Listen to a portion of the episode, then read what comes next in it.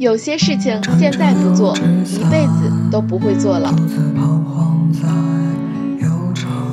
Hello，大家好，我是好奇，今天我们来聊一件有意义的小事情：买一条棉布裙子，平平停停地走过长长的雨巷。你不需要结着仇怨，只需要悠悠地漫步在那悠长悠长又寂寥的雨巷。就会融化在诗人戴望舒所营造的浪漫唯美的意境里了。诗人是惆怅的，总是在泪眼朦胧之中欣赏着这个世界的风情万种和自己莫名的哀愁。而在繁忙的现代生活中，庸庸碌碌了太久的我们，似乎失去了发现美的眼睛，失去了品味浪漫的味蕾，也忘记了欣赏这个世界和自己的美。在钢筋水泥的世界蜷缩的太久，是时候走出去，让自己的身体和心灵都伸个懒腰，重新激发那些麻木的神经。这是一次心灵的旅行，带着古典的意境。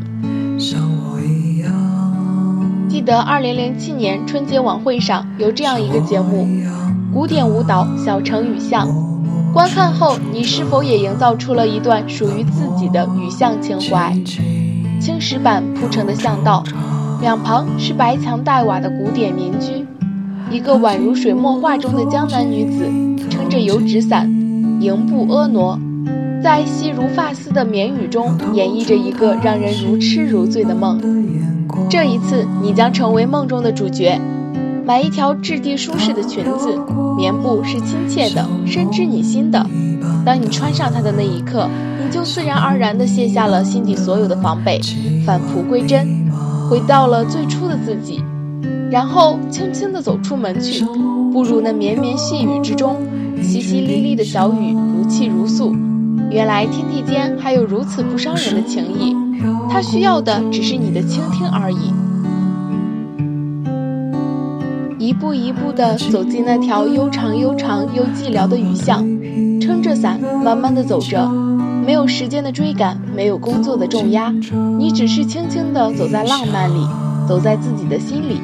要知道，你是美丽的，在这世界上独一无二的你，有着这个世界上独一无二的美。